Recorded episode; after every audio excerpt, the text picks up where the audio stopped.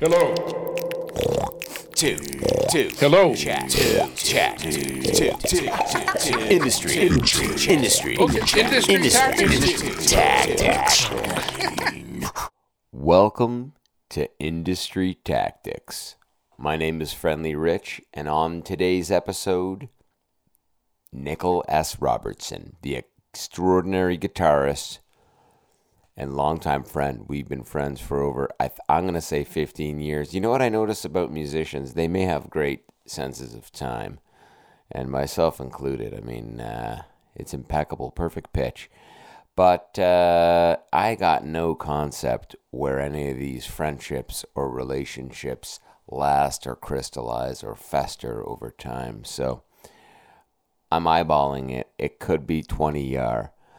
But uh, Nicholas Robertson, enjoy, and we'll see you later.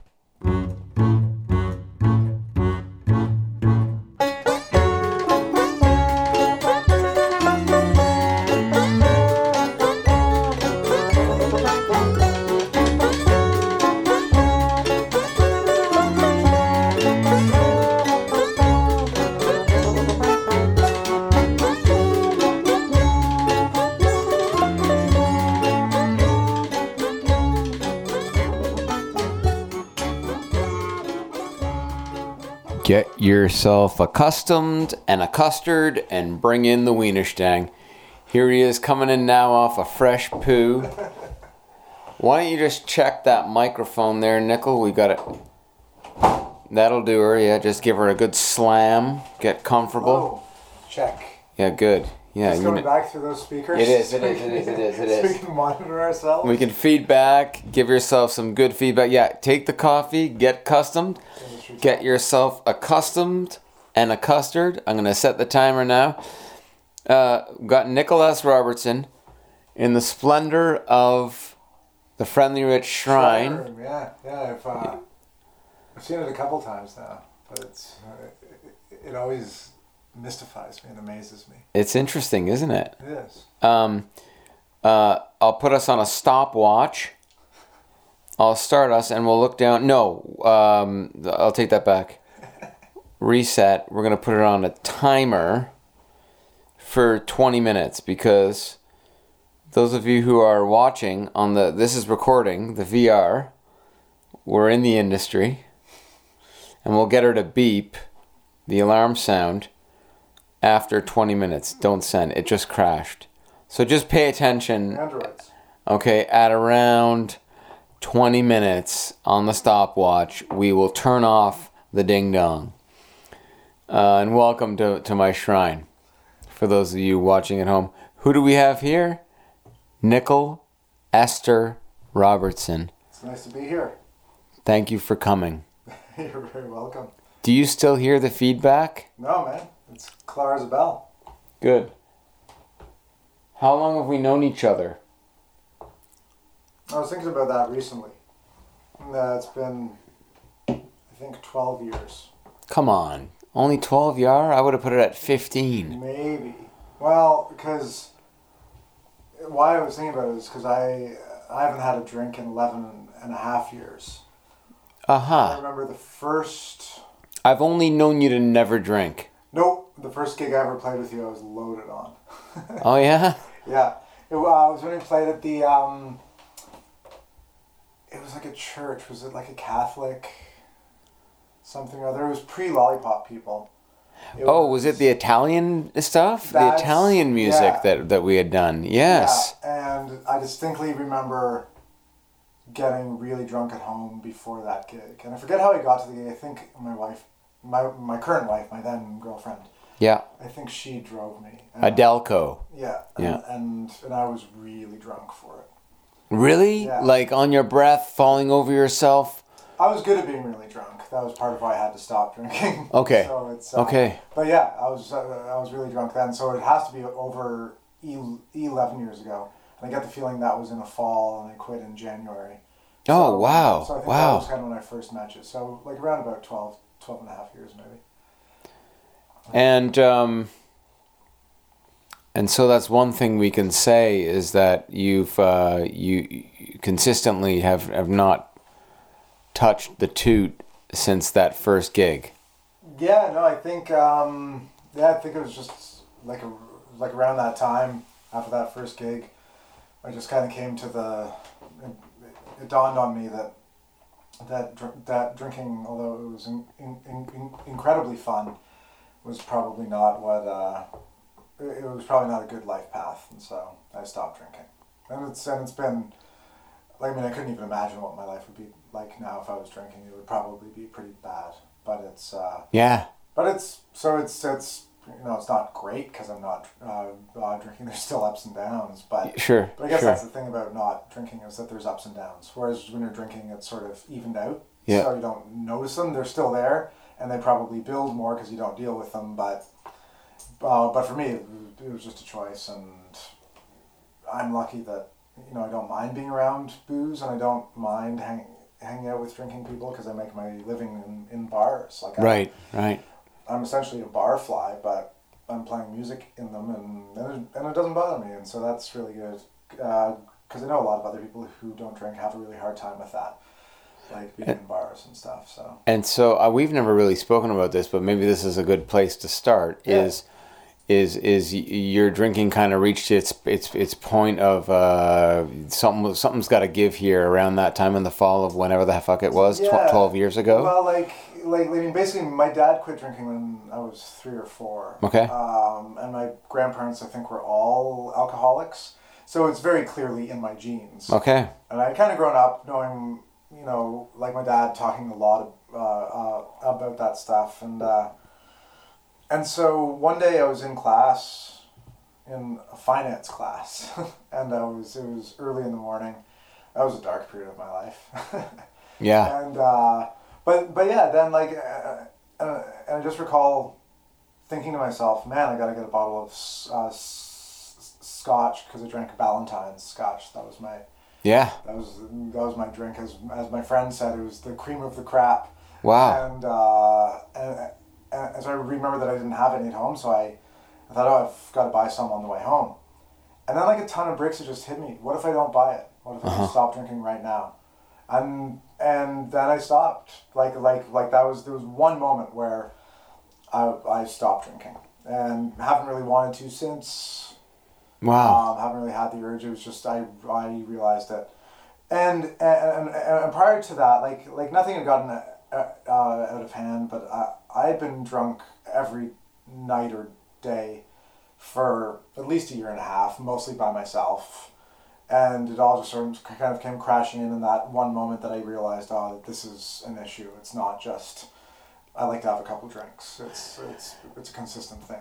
And I know your education, at least I think I know your education. You and we'll talk about it, but you went to Cawthra for for music Yep. Arts- in Mississauga, Yep. yeah. And then you went to Humber College and finished in music. Yep, for the jazz.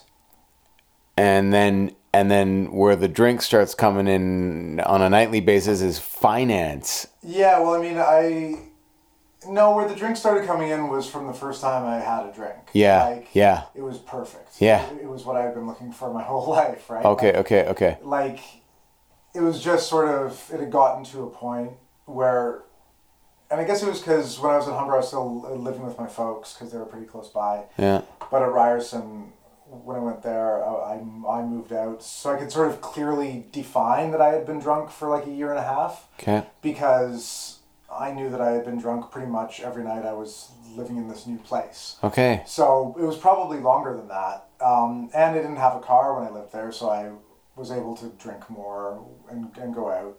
Because when I lived with my parents in the burbs, Yeah. I had to drive, and that didn't Yeah. stop me. I, I, I drunk drove.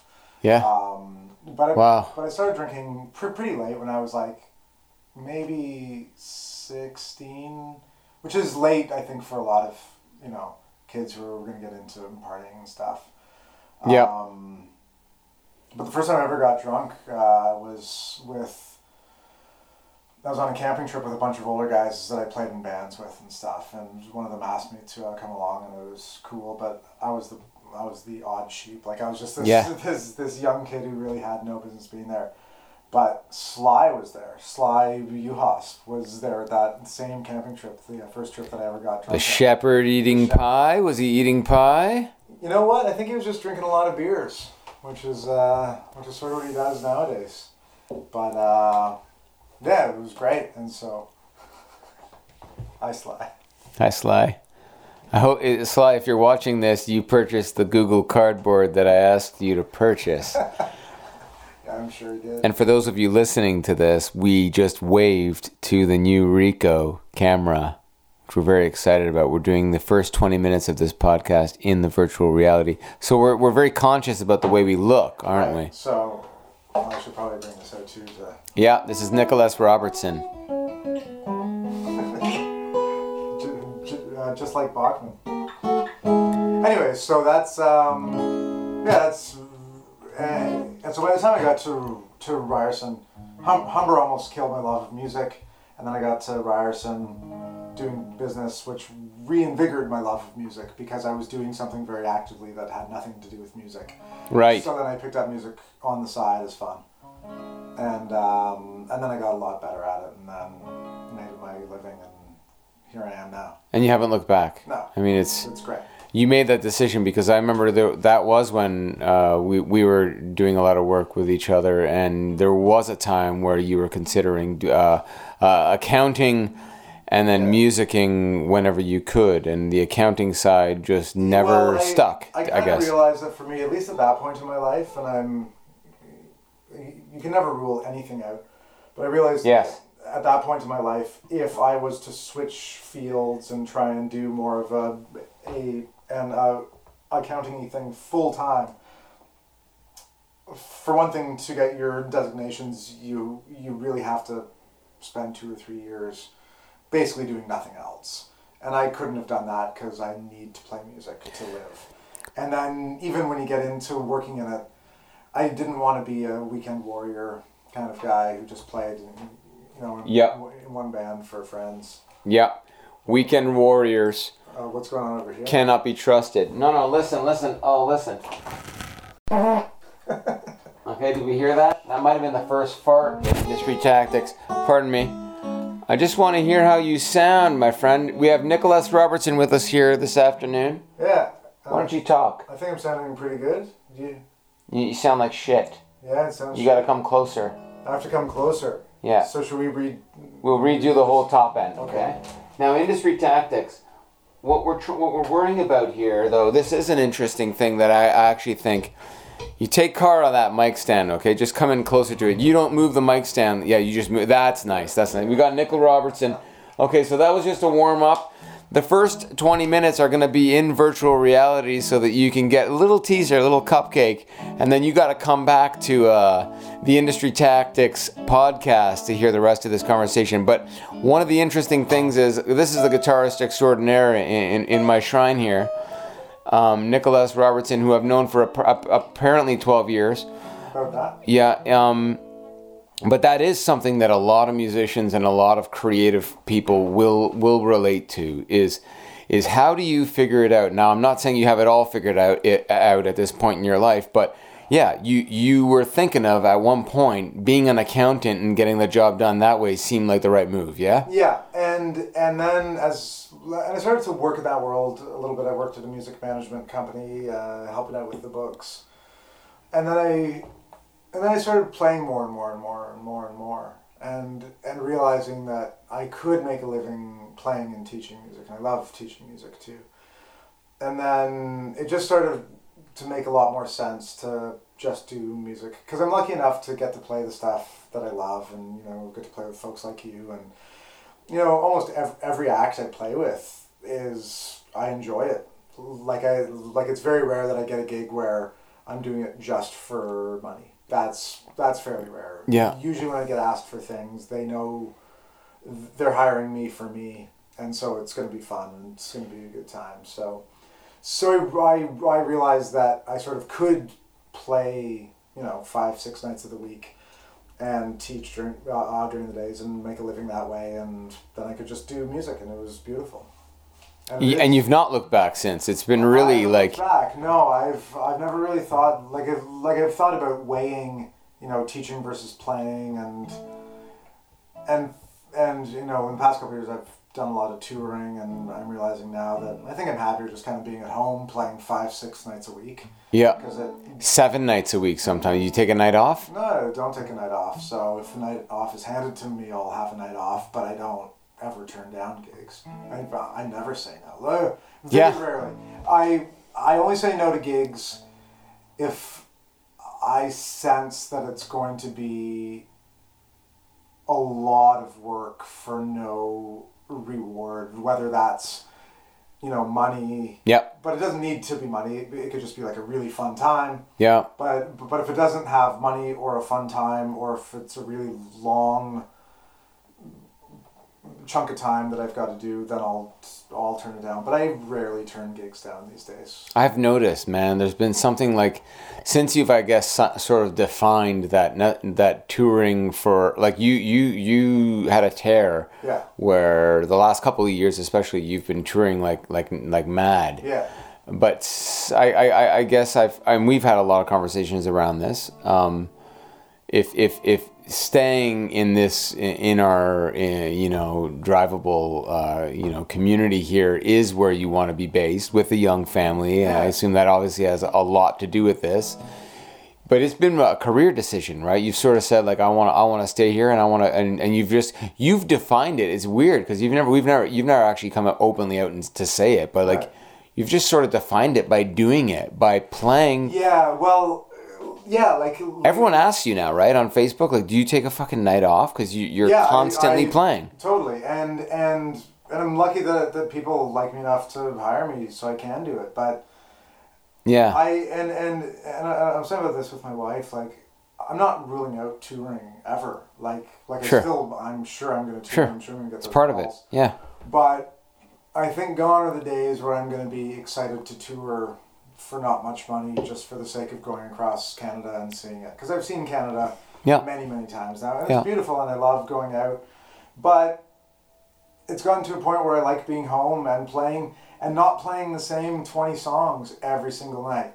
That's an, that's an, one thing about touring that I didn't even really think about when I first started getting into it, but it, be, it quickly became apparent that playing the same songs with the same people night after night that's not what my brain's wired for my brain's Okay. wired for doing a lot of different things doing like i I play in you know mostly what i do is roots music Mm-hmm. um, mostly country, but you know I play in avant-garde free things. I I play in your weird band. I I play with Fred Speck and Mhm. and like I do all of these different things. But but even when I'm doing like you know classic country, generally it's not with the same people every night in a row. So I'm just mm-hmm. getting these different energies and vibes and musical ex- experiences night after night. Whereas on tour, you get a lot of different ex- ex- experiences and stuff, but it's, it doesn't have to do with music whatsoever. It's more so. Is it not more so? Is it's fair to say it's more so anthropological, right? Like you're you're observing, like you're doing something very similar every night. It's everything around you that's changing, and that's that. That is the beauty, though, of of making music on a on a, on a nightly basis, seeing how it affects people uh, at that given time, right? Yeah, and, and and like touring's neat. You you meet all sorts of people. You do all sorts of cool things, and and and it's it's, it's like going to camp. Like But it's not the most creative pursuit, is it? No, it's not, and no, it's it's not at all. Like, like I mean, when I first started touring, I was excited because I had read Zappa's book, and he talked about how he'd he'd uh, rehearse his band on the road, and and I was excited for that. I was excited for like a sound check that would last for two hours. We could just play and try new things and Yeah. new stuff, and then nobody really does that. And at first it sort of bummed me out, but then later I sort of realized it's because we've just driven for 10 hours from Brandon, Manitoba or something. Yeah, yeah, And we're all exhausted and we just don't want to do it. And uh, uh, so it, it's it started making sense, but but at some point it'd be wonderful to be you know in a band under some sort of leadership where that was the thing. Like they would go up and do a sound check every night and try new things and be a real like l- l- like like like so you could do that stuff. But nothing I've really been involved with has had the luxury and and too like I mean, uh, as, as Zappa was either in a plane or a bus. yeah, I've done van tours where Yeah. we have to drive. So Yeah. it affords you much less time to be creative and actually work on things. You sort of have your two hours if you're lucky, twenty five minutes if you're an opening band, which is awful. I hate Yeah. playing for twenty five minutes a night. Yeah. That's the worst thing ever. I I I want to play eight sets a night. That's, You're just getting warmed up. yeah, Yeah. totally, Yeah. barely. And Yeah. and then you're off, and then you have to hang around, and I don't know. It's a weird scene, and and I'm realizing that mm, you know making concentrating more on my own music, and and or just playing with different people around town is where I'm the happiest. You told me once that, and recently I think that if you're not doing the seven days a week six days a week, playing as much these eight, the, what triggered this for me is the eight sets comment, right? Right. Like that's when you're happiest. It that is when you're happiest, eh? It's it's Yeah, yeah, it's yeah. it's. You I'm- take that away from you, what happens? Well, I mean, yeah, like like I'm s- you know, I'm really busy these days. And Yeah. It's, and it's and it's great. I would love to see my you know wife and kid a, a little bit more. Right. Um, but at the same time, if I wasn't this busy, I'd be bummed out that I wasn't busy because playing. Uh, I, I, I was talking with a guy uh, last night, Tom Walsh, a, a uh, trombone player with a great mustache, um, and and and we're talking about stage fright and stuff with uh, uh, one of the peop- uh, people we were playing with, Mm. and um, and Tom said, "Man, I'm the most comfortable in this world when I'm on stage," and and I just smiled because I'm the same way. There's there's no other place I'm more comfortable than on stage. That's I'm awesome. And it's just like so. The more I can be on stage, and, and like me, it's got you know, it's got its ups and downs, and there's times where it's fun, and there's times where it's less fun. But Yeah. but when it's right, that's where I'm the happiest. I like because I just because I get it. I I I feel like I know what happens on a stage p- perfectly, and Yeah. and you know different curveballs come, but like life is hard because. I don't know, it, it- but but but being on stage is where I'm the happiest, and so Huh. the more I can be on stage and play, the happier I am, and and as long as I can make the gig, then I'll find a way to do it or get sleep.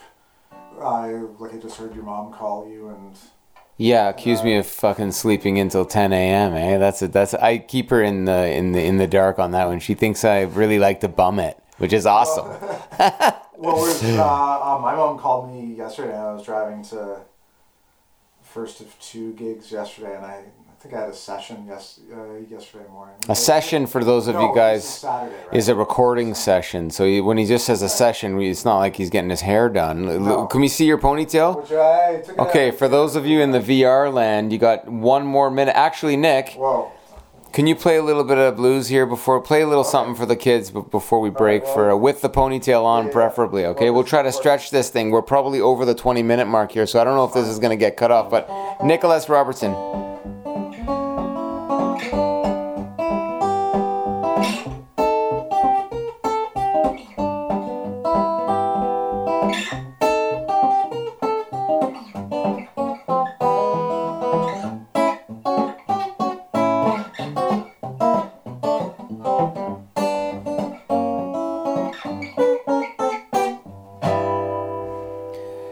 If you want to hear the rest of our conversation, tune into the podcast.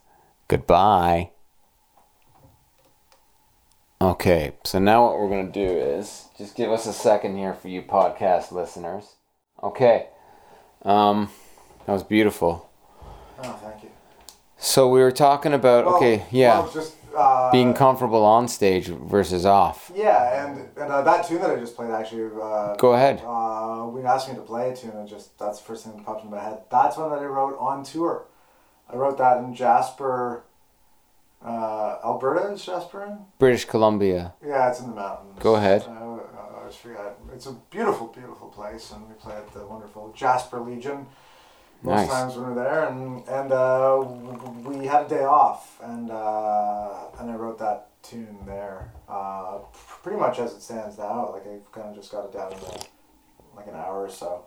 But so like like I've I An tried- hour? What did you say? You've got it down to an hour? No, I got it down in an hour. Like I just In an hour. You wrote that tune in an hour. Yeah, like like like like just kind of uh, uh, messing around and and but but it speaks to you know doing cr- cr- creative things on the road. Okay. When when when you're afforded a day off, Man. of take some time and and try and write a song about, or just write a song in your motel room and Yeah. and um, but oftentimes with the tours I've done, you, you don't have those. Yeah. I you know for me that's a romantic thing. You uh, most tours I've done you've been on Yeah, and yeah. And I I don't I feel compelled to fucking eat pastries anytime I can when there's time off. Yeah, well, and and and even on this day, the uh, the manager of the artist I was playing with wanted us to to to, to drive that day and kind Yeah. of and kind of cut the drive in half. Get ahead of the curve. Yeah. But we all just pushed for no. We need a day off. Yeah, And, yeah. And and it's something that you know it's imp- more important on the road than I ever thought. Um, ha- having like you know a day off in one town, like so you wake up in the town, and then you go to bed in the same town in the same um, um, um, motel, and just having that free day where you can just leave Yeah. the band or do what you want to do. Uh, it's an important Yeah. thing for keeping your mind healthy on the road, which is a hard thing, and It really is a an art form unto itself. eh? yeah, and and you know, as the luxury of a tour goes up, you you, you can sort of make more amends to that touring life to make it work for you better, but but oftentimes you're just at the mercy of the booker and the manager and the artist and And whoever else isn't showing you hospitality. Yeah, totally. So it's it, can be a grind, but um, but it's neat and fun. And it's an adventure, and it's uh, It's a thing you. Oh man, exactly. You, you gotta cherish it. It's love hate too, right? It's No, it's very totally much when you're Like- not touring, you're pining to tour, and when you're touring, you're whinging about getting back to your life, well, right? man. I was thinking about it when I got off the tour I was doing in at the end of October, and kind of realized that this act I was playing with wasn't ever going to hire me again. It was kind of a depressing time. I spent Mhm. a couple weeks really bummed out, Mhm. and then I sort of realized, no, I've just got to, you know, do it. And then and and so I started going out every night to hear music. I would I would put my kid to bed. He, he goes to bed around you know ten o'clock. He's a late he's a late sleeper. A late two-year-old. Yeah. That's awesome. And my wife, uh, you know, tuck her into bed and kiss her, and then I would just go out till two in the morning to different bars to hang out with different folks and see different bands and just kind of be be more present on the scene again. Yeah. And I realized, you know, it's kind of we were talking earlier, Rich, about like you, you know, going to bed at two and waking up at six. I thought you were crazy, but I've borrowed from your your Well, uh, and- and- your and- way of life. But I realized just a couple days ago Yeah. what I was sort of doing because it, it, it's sort of strange to say, but but in the past few years, I've sort of felt like I've sometimes been that the happiest on the road because there's no responsibility. Sure, just Sort sure. of like what time's lobby call. So and It's ev- it's and, you're in limbo. and every day is the same and every day is different and it's Totally. just this really interesting it's it's sort of an, an interesting world that i found i don't know it, it, it, it, it, it, was, it was almost like a drug right like like as it sort of Sure. it was just it, it was it's stranger than real life but it's but Definitely. once, but once you accept that it's almost easier well it is easier than real life because you don't have to deal with real things particularly The problems on the road are are meaningless bullshit Yeah. industry problems that no right thinking individual and by the way you're being judged from every right thinking individual who's not in that world to call it we know it's bullshit we're calling it bullshit from within Right. and everyone on the outside looking in is calling it bullshit too because ultimately to fight the highway for 7 hours to get to a gig where 8 people are at is a bullshit existence. Let's call it. Right. So yeah, like I mean, it's it's like, uh, but I realized when I got off road, one one thing I did to sort of get my brain back into gear. Was, Yeah. Was I started going out uh, every night and getting less sleep than I ever would at home, because I just had to keep doing stuff so that my brain could. You had tour brain, eh? I kind of had Okay. tour brain because I spent a good part of last year on on the road and Yeah. and realized that I sort of needed to come down from being on the road. And, and and like realizing Wow. that that chapter with you know that act had, Yeah. had come to an end Yeah. and so I started just going out a lot and hanging out with people and stuff that. And when I first started doing it, everyone was shocked and thought my marriage was in crumbles because Yeah, it doesn't sound normal uh, when you just spell it out. because I never used to go out. Yeah, Like, yeah. Like like people would see me a lot, but only when I was playing. Yeah, sure. But now I I I still go out a couple times a week to catch bands. I think it's great. Yeah, and and and it's fun and and and uh, and it kind of gets you. It, it gets my brain feeling like it's working all the time. Even when I'm just going into a bar to you know drink a coke and hear some friends play. Yeah, Feels like I'm doing something active. it's all related to yeah, Yeah. yeah, and like you never know who you're gonna bump into at the club. And, Yeah, yeah. And and that's not particularly why I'm doing it, but things like that have come out of it. yeah, Um, but it's just to sort of keep my brain active with with that stuff, and and, and then I mean, doing all of that, I I fell head over heels in love with this bass player Uh-huh. Anna Ruddick. Uh huh. She plays with the Beauties and Randy Bachman. Wow. Uh, and and, uh, and she's a motherfucker. She's such a great bass player. Yep. And so I got up and guested with the Beauties a couple times, and we really just dug one another. And so Mhm. I really wanted to make a band, like, or, like have an excuse to play with her, but Yeah. nothing you know came up. No one was hiring both of us at the same time, so I just decided to make an in, an instrumental metal band. Of course. her.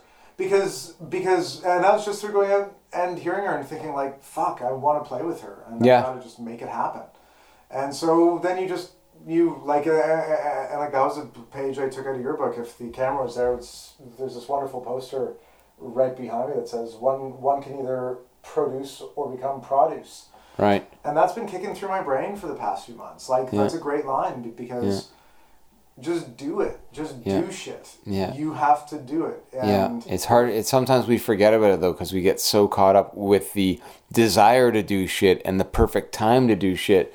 It's never gonna be a perfect time to do shit. No, you got to get it done. You know. And that's why with this metal band with That's awesome. myself and Anna and Sly, like, you know, I didn't have any of the tunes written. I wrote them while we uh, uh, uh, recorded them. They were just done live off the floor.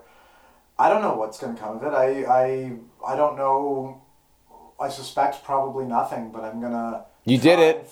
But I did it, and looking back, I, it feels great for having done it. Like it, it feels, you know, it was like I spent several hundred bucks to uh, to uh, go into a place, um, Yeah. um, um, uh, Marquee Sound, and do it. But it was the best few hundred bucks I've spent, you know, Yeah. in the last long while because it really felt creative and fun, and it was great. And I did, I, I made something. I think having a good disrespect, you're just kind of triggering something that I've had forever. Is is a great disrespect for money.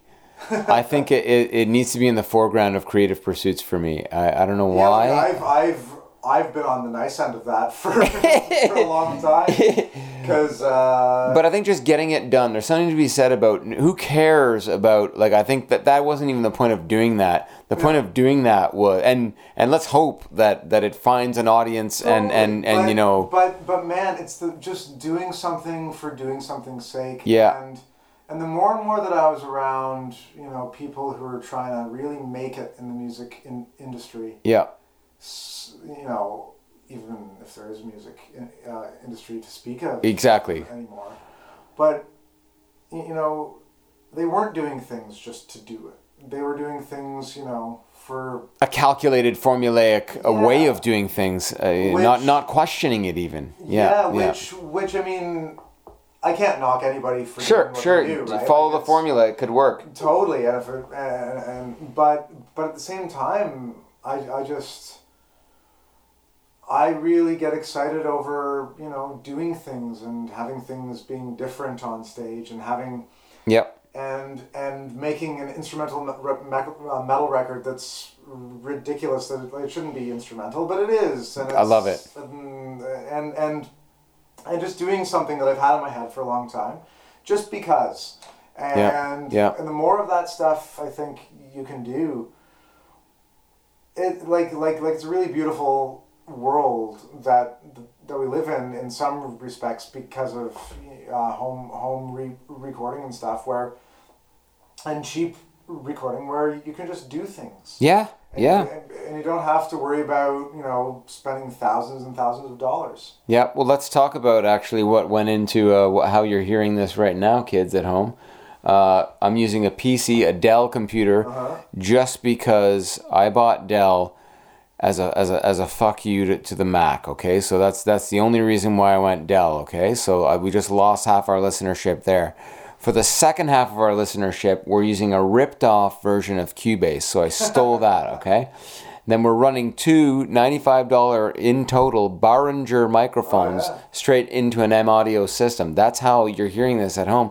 We're doing it ourselves here. yeah Yeah, and, and it's never been easier, and I, I'm very inspired by that. I, uh, you know, do it all yourself, man. Like from top to bottom, there's a beauty to that, you know, even if it's got warts, right? Well, I mean, what one of my favorite quotes about music and how to pursue music that I've ever heard. Yeah.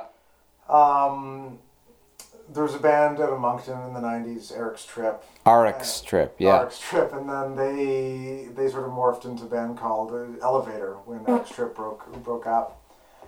And the drummer, whose name I'm blanking on right now, Okay. uh, was common to both bands. Okay.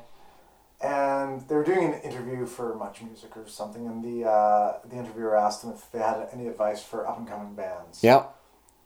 And they all kind of snickered because Eric's Trip or Elevator were both very up and coming bands. They never made it. They never, you know, struck it rich. Sure. They they just made a bunch of great records.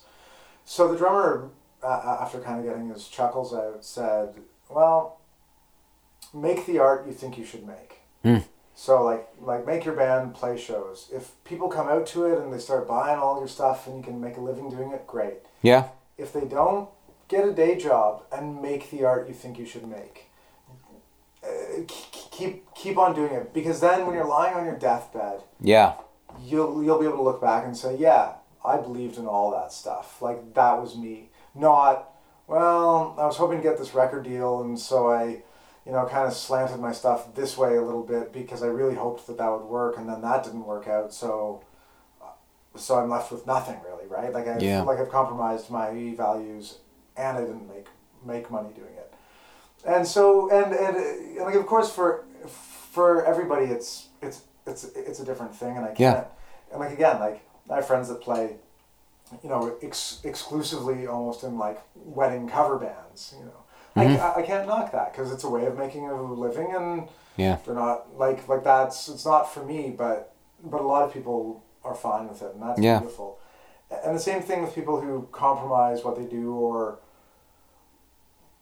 or really reach in different ways or really think about how the public is going to perceive what they do Mm. but for me i've realized i just really enjoy doing what i do and trying to get better at it without the thought of what people might think Yeah, I don't see if you've never really cared about that, right? Like I with a lot of your decisions, and it's more apparent year over year. I think that yeah, well, cuz cuz it's like, like, like I mean, I, I, I remember I was on a tour and a club owner at a club that I play at a lot Mhm. wrote me a text saying, "Man, I really miss your don't give a fuck kind of uh, uh, kind of attitude around here." yeah, And, and it's and it's sort of nice. and it hit me because I didn't really, I hadn't thought that I really sort of had that. But then upon thinking about it, yeah, like I, I mean, I give a fuck about a lot, a lot of things, but and and sometimes I give too much of a fuck about things. Mhm.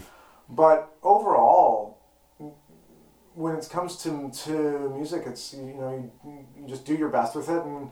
And it's all laughable. Like all of this stuff we're Oh, is it's- silly. it's- it's totally- all silly, and it's beautiful that way because we're children on a playground Wow. and and that's what music is to me and always will be and once you start trying to play the game of you know climbing the ladder of rock and roll all of a sudden the playground you know turns into plastic and It's adult. Exactly. Yeah, Yeah. it's not that metal playground anymore it's a plastic one Yeah. and and it's even a bad analogy because you can get hurt more climbing the ladder, I think, than you can but yeah, like it, like it, like it, like it turns adult, and, and there's a bunch of rules Yeah. a bunch of things that go on that are it's gross. Well, you're removing the play from playground. I mean, you're Totally. you're totally forgetting the what the joy that kind of you, brought you there in the first place. Yeah, and what I signed up for when I was sitting in my basement when I was Yeah. Talk to us old, about that. Like, what? Yeah, What'd you sign up for? I Like, what signed- brought you? What drew you to this? I don't know. I, I was I took p- piano lessons as a kid, hated them. My parents finally switched me over to to, to guitar, Uh huh. and then and then I was in heaven. And I I I I don't know what drew me there. Mm. It was it was nothing I can point to. My dad listened to you know Gordon Lightfoot and Creedence and the Mm-hmm. Eagles, but my mom didn't really listen to any music. But I just really loved it from a young age. And How, how old were you when you started playing guitar? uh, eleven years old. Okay. And I just We have a lot in common, eh?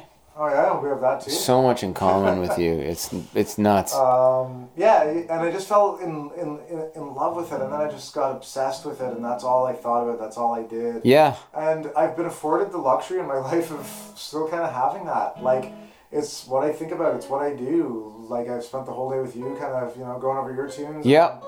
I'm gonna go out for dinner with. It's my parents' uh, birthday this weekend.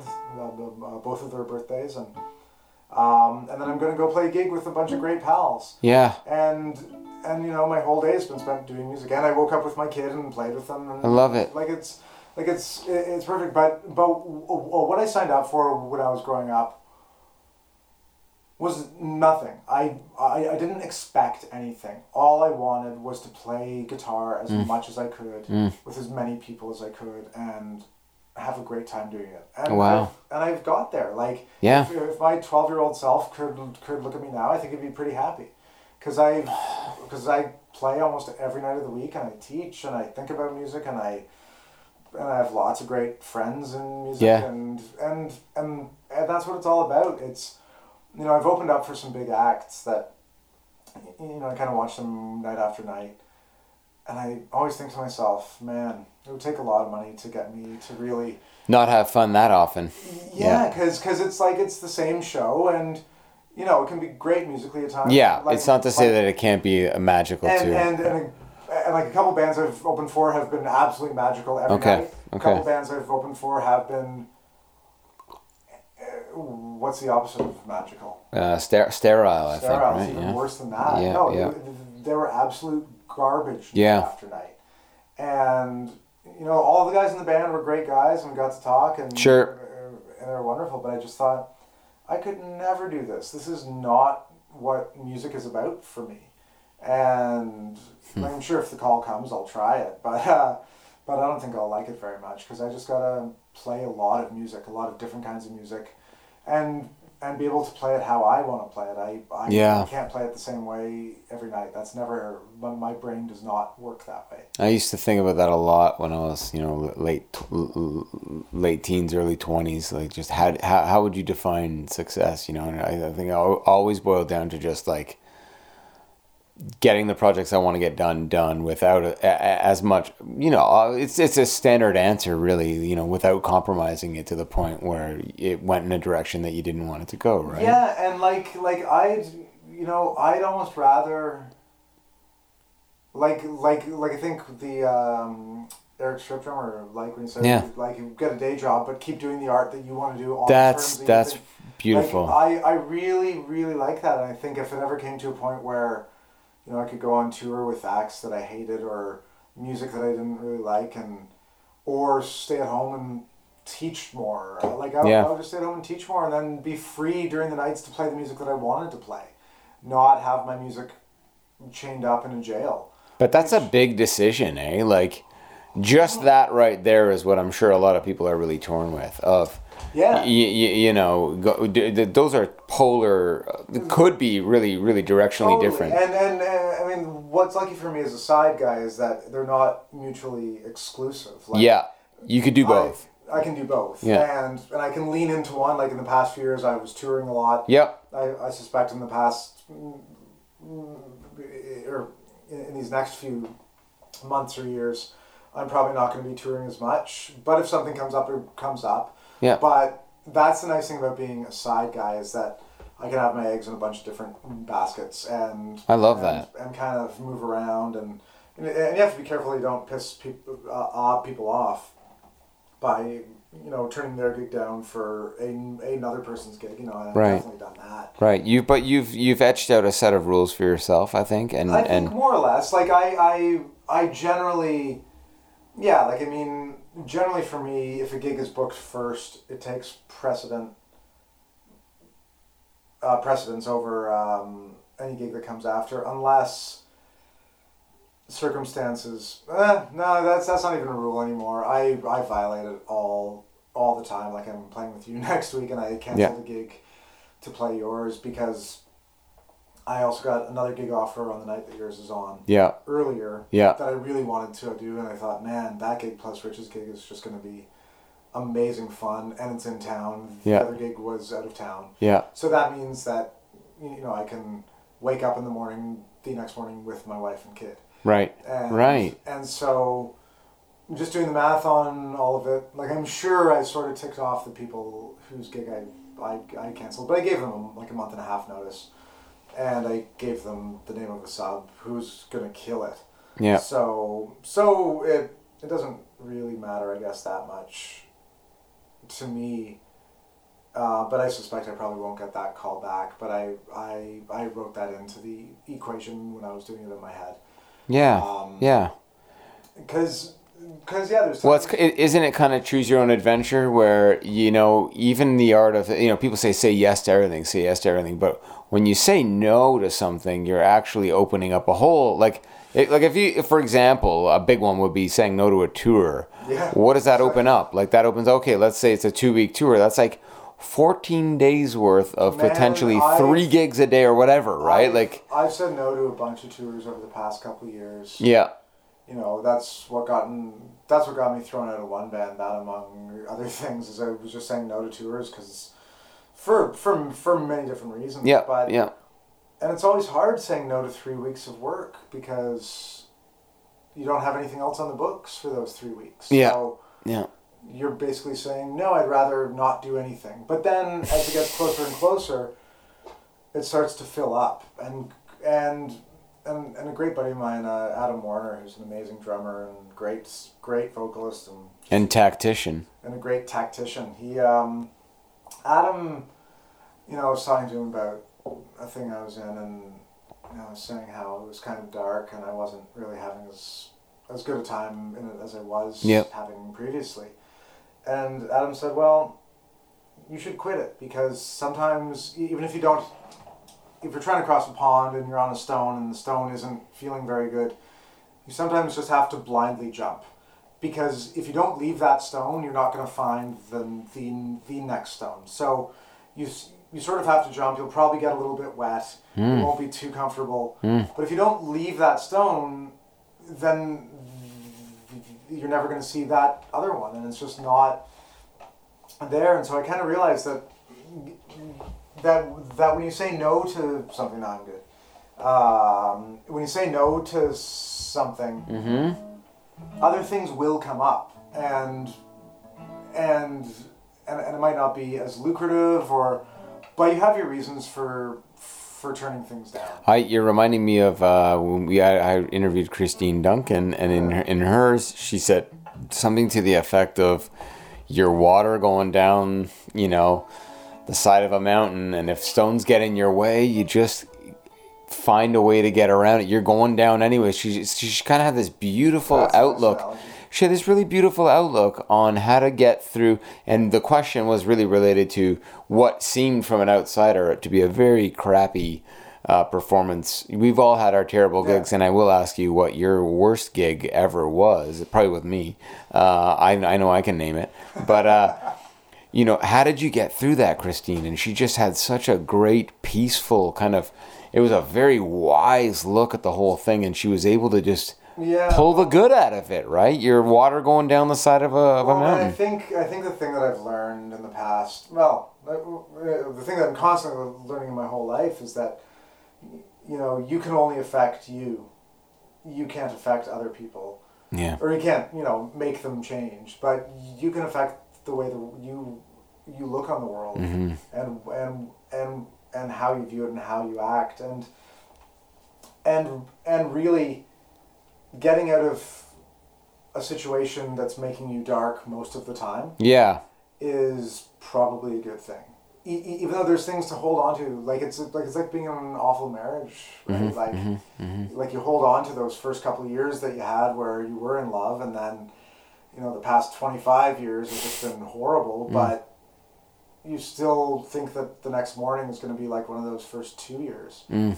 Um, you know, I've been involved with with acts that it's sort of been like that with, and and and and I've realized that the sooner, like now, I think I'll be better at recognizing when I'm just not into playing music with some with with people anymore. Because that it's weird. Because I've usually people I've played music with, I've stuck with them for a long, long, long, long time, and I like with you and with Fred Speck and Is that important to you? yeah, it's it's, it's friendship. It's it's it's it's bonding, and it's and it's just sort of like yeah, it's it's it's important to play with the same people, mm-hmm. not exclusively forever and ever and ever, but but to maintain those relationships and to grow old with people. Like the same thing. Like I, you know, Yeah. I've been with my wife since I I was nineteen Yeah. And you know I'm 36 now, and and and we've grown, and you know we dated as kids basically, and now we're you know kids with kids. Yeah.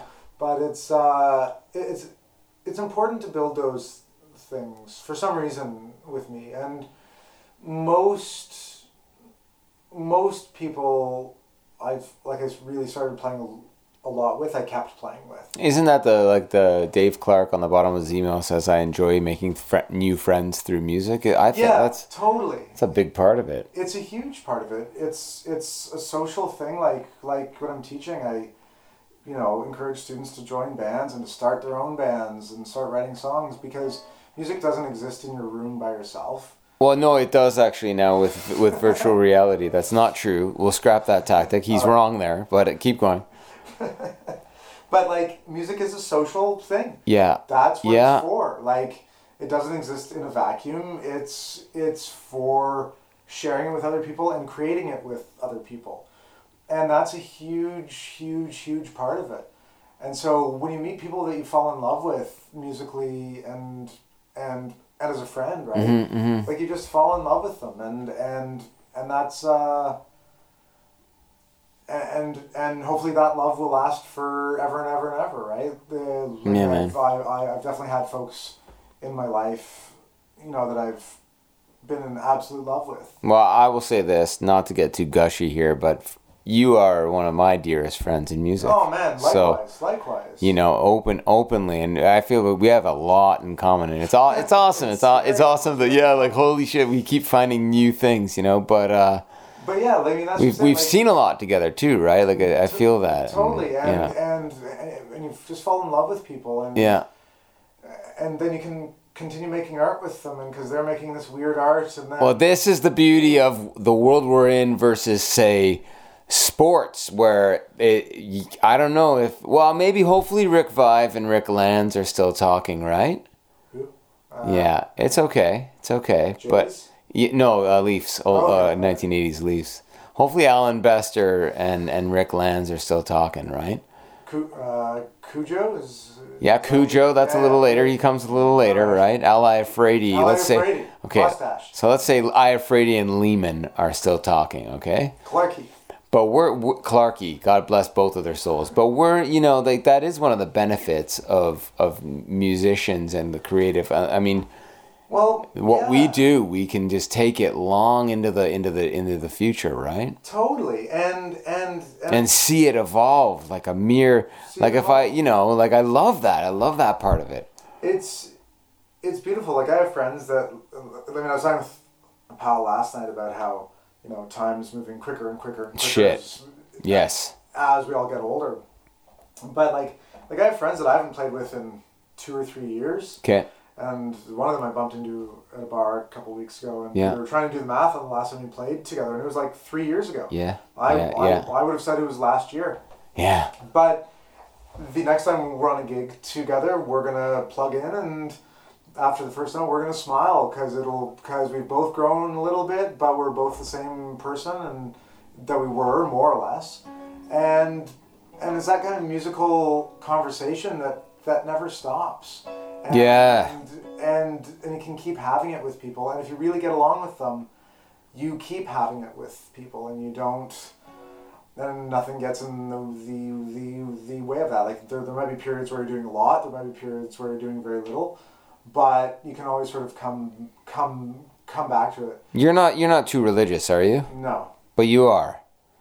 Like in this sense, like it, it sounds to me like you get all of what I would. I would. I'm not religious either, but I, I know we all, all know many people who are, and I think you get you and, similarly get it from music. It sounds like. Yeah, well, I mean, music is definitely my religion, and Yeah. and it's fucked. yeah, yeah, no, that's that's that's totally what it is. Like, and it sounds so. lame. Yeah, I mean, I've got the shirt. Yeah. yeah, totally. But it's like, I I remember my wife saying to me years ago, like, you should you should get a hobby or do something else because Yeah. like Yes. this is all you do. Yeah. And I was like, yeah, so it's like like that's that's what I've been doing since I was twelve. That's all I care about is is music. Like that's all That's my brain. awesome. That's that's all that enters my brain. I I I don't like sports. I don't like carpentry. Could I, you imagine how normal yet fucked you would be without music in your life? Like you would be Oh, home seven days a week. yeah. oh Um, man, it'd be right? beautiful. Yeah, But fucked. You'd be you'd be fucked. Well, like, and um, you know, in, in talking with a lot of parents of students and even adult students, Yeah. I had an adult student say, like, man, if I'd have known I could have made a living playing music like you, like, you know, I wouldn't have stopped at age eight, 18. And I just laughed and I said, I didn't know I could make a living. I still don't know I can make a living. It's like, like two, two, two, two months from now, I have nothing booked. like, it's scary. And it's, Yeah. it's not because I think I can do it. It's because I have to, to do it. If I didn't do music, I'd be fucked.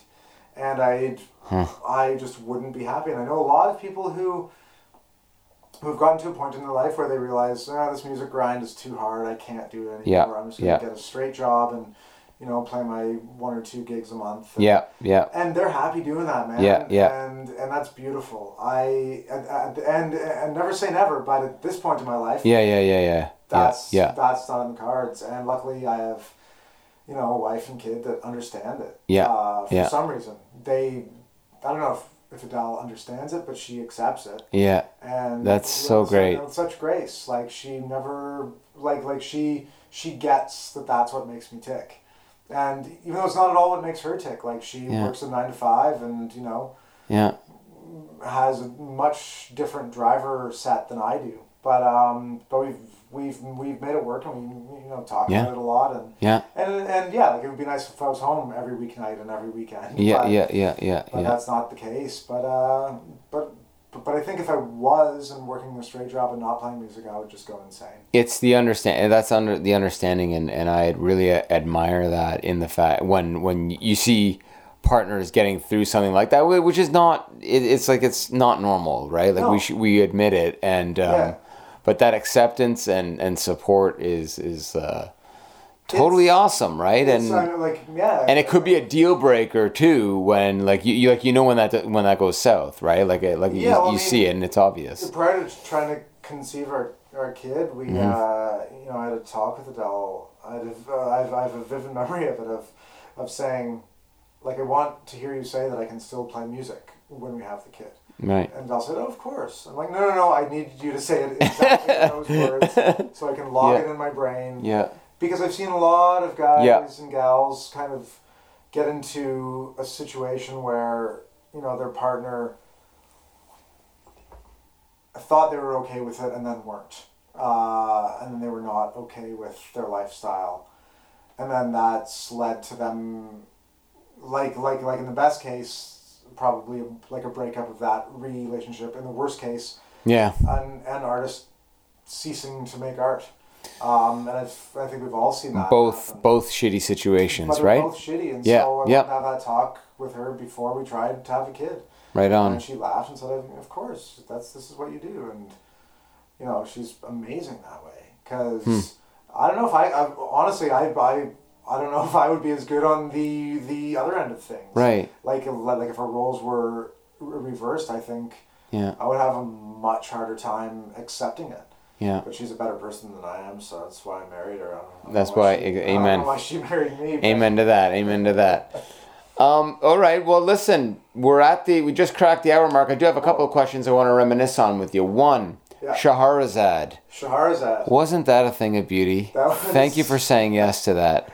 Thank you for asking me. I had that in my mind. I don't know. I thought I knew you for 10 years, but probably eight years at least. yeah. I want to do this with you. Yeah, man. Well, And you take anything on. I say again. I try and say yes to everything. Um, uh, learning, I was just talking about that with a student this week. Learning that piece was nuts. It was stupid what we did, right? Well, because I mean, like, like, like for for my part of it, I was the lead violin, and a lot of that stuff isn't really playable on e electric guitar. Like, it's just it doesn't. It's not con- conducive to the instrument. So I had to figure out a few ways of doing things and and like fake some things and and it was just a lot of stuff to learn, which is which was very outside of my genre, uh, generally. But it was a blast, and, it was the first time my son got to come come. Oh, yeah. Yes. And so that was Very special time. Was so exciting to be playing for my son, right? Oh my God. There was a lot of magic, a lot of energy yeah, there. Yeah, Yeah. it just felt so so good. That's one of my so far highlights in, in, in working with you, man. Yeah, Um, yeah, it was great. I'm, uh, I'm trying to think of. I have a few other. Not so, yeah. so, so yeah. Why? Uh, I did want to ask you, what was one of the worst uh, times you've ever had? Like, what was one of the worst gigs or worst memories making music, just for fun? um. We can't make this all about Rosie. Like, kids are gonna No. start just like getting into music Yeah. here. I- I mean, Let's end it on a shit note. Yeah. Okay. Well, it, it's it's not a good story particularly, but it's it's probably my least favorite time on stage ever. I, I, I- I was on a tour, going out west, and the pay was what they could afford, but it wasn't very good. Okay. But I did the tour because I wanted to, you know, be be be part of this act, and hopefully things would pick up, and and they did. Um, but I was kind of going through some dark days because, you know, I was a little older than the, the rest of the people, and I had more responsibilities. I think Yeah. home, and the lack of money, and then there was sort of a some some of the people in the in in the kind of management of it didn't really understand that the lack of money was an issue and it was and, and it was just kind of puttering around in my brain and it was getting dark and I remember we pulled into this one place and someone in the band had said something Hmm.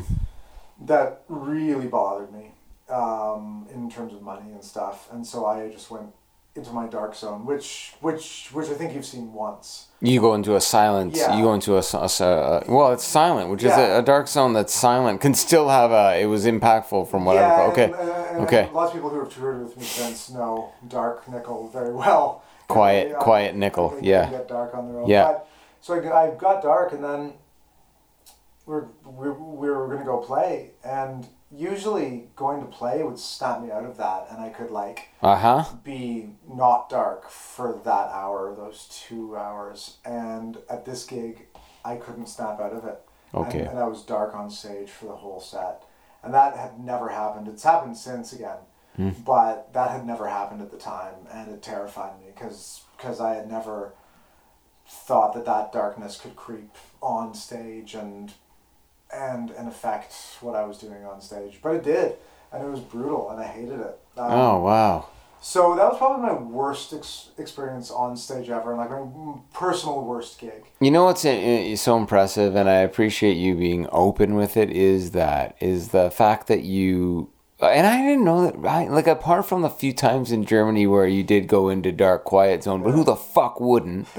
Okay, like I understood that loud and clear, and I just thought, but you've been a little more open in our conversations lately about just you're like, yeah, I sometimes get dark, Yeah. and you acknowledge it, and what the fuck, right? Like you're dealing with it, and Man, you, you know it's the more it's all we can do, right? I think it's The, the more that I've sort of talked about it with friends, Yeah. the more that I realize a lot of people I know go through the same. Of course, shit. Variations on a theme, I think, right? Good to good to talk about them though in front of mi- microphones. Oh yeah, it's awesome. Yeah, uh, into the Cubase, straight into the Cubase. Cracked. Yeah, cracked. We fucking stole that shit. But no, I, I appreciate that, man. I think Yeah. it. I think it takes guts. I think. Um, well, what are the uh, what, what are the alternatives? Bottling it up. Bottling Uh, up, you know, yeah. just- well, well, and that's it. Like just sort of, but but but I think it helps to talk about it. Yeah, And- I do too. Like then you find people who have gone through the same thing and might not have thought about talking about it with people. Yeah, go figure. Go figure. In, in music, that um, the darkness would sometimes creep in, eh? it's strange but true. But I think it helps feed uh, all that we're up to as well, Well, I mean, right? everything feeds everything, right? Like, like so. Some of my worst times over the past couple of years have spawned some of my best writing, and like, so yeah. Like, I mean, everything. It's all part of you. Yeah. Yeah. And and, and as long as you can channel it. Right on. I think it's going back to uh, Christine's, uh, uh, Christine Duncan's uh, uh, waterfall theory. hmm You know, it's channeling things like. And and adjusting your perspective, right? Yeah, because that's that's all you can do. You like I, I used to do martial arts as a kid, and one of the premises of uh, of judo is Jesus. is, is is to use your opponent's energy against them. So if they're rushing at you to throw a punch, you just sort of uh, step to the side and you know trip them, and so you're not doing much at all, but they go flying, and Interesting. and and so you can use those you know as you get fed dark energies figure out how to flip them around so that they're not not dark so that you're feasting on great energies even though they they, they didn't come to you as such You're. Uh, I I got stuck there a little bit on the idea of you doing anything athletic, especially fucking judo. Like so, walk walk. You're not too athletic, eh? no no not at all And you, what's your diet like? What, what do you eat? You eat, nut, you eat just like sawdust and pizza. Sawdust Yeah, we had pizza. for lunch. yeah that's that's about it i have a terrible diet Potato chip? You do potato Uh, chip? i partake in What's your snack of choice? um yeah chips chips is probably my thing or uh, peanut m&ms Oh, look, yeah, yeah, peanuts. I like those a lot. I, I uh, drink near near beers, which I like a lot. And what don't you eat? Every cheese, you don't, touch. Don't touch cheese except on pizza, which is fine. But my brain will not let me touch cheese otherwise. You, will you eat a bean? You'll eat beans? Oh, yeah. You ate asparagus? Beans, yeah, yeah. Uh, everything else is pretty good. Uh, on a cheeseburger? Nope, No. that's disgusting. Yeah, but uh, but not athletic at all. I bought a pair of running shoes last year and went running twice. Yeah. And, uh, So how do you stay lean? It's just your your metabolism? Yeah, and I don't Wow. eat, and I tend not to. I'm I tend to get so busy that I, I just don't eat. Oh wow. Okay, so Yeah. you get into what Csikszentmihalyi High would say a state of flow. A state of flow. So do you shower? You shower I regularly, shower regularly. but you don't eat a lot. You sometimes forget to eat. I sometimes forget to eat, which is sometimes what makes me dark. Oh shit. Because because uh, 'cause if I don't get enough uh, n- nutrients, then I can get cranky. Interesting. Deep tactics there, what we just did there at the end there. We rifled off a couple of lessons. What was your lesson learned? What was your biggest lesson learned? Tweet us at Industry Tactics. We want to thank you for coming by uh, the shrine. Now let's let's cup one for the end here. That's Raynaud's hits Raynaud's. Raynaud's hits Raynaud's indeed. Nickel is a dear friend, and we have so much in common, including we both suffer from the Raynaud's sickness. Um, now, here is a very special recording, unreleased uh, uh, before this point. It's uh, it's it's that we mentioned Scheherazade, that special project that we did in Guelph in September 2013. This is the live recording of, of my arrangement of Rimsky Korsakov's Scheherazade. Enjoy it, kids, and we'll see you next week when we talk with John Southworth. Bye for now. I love you.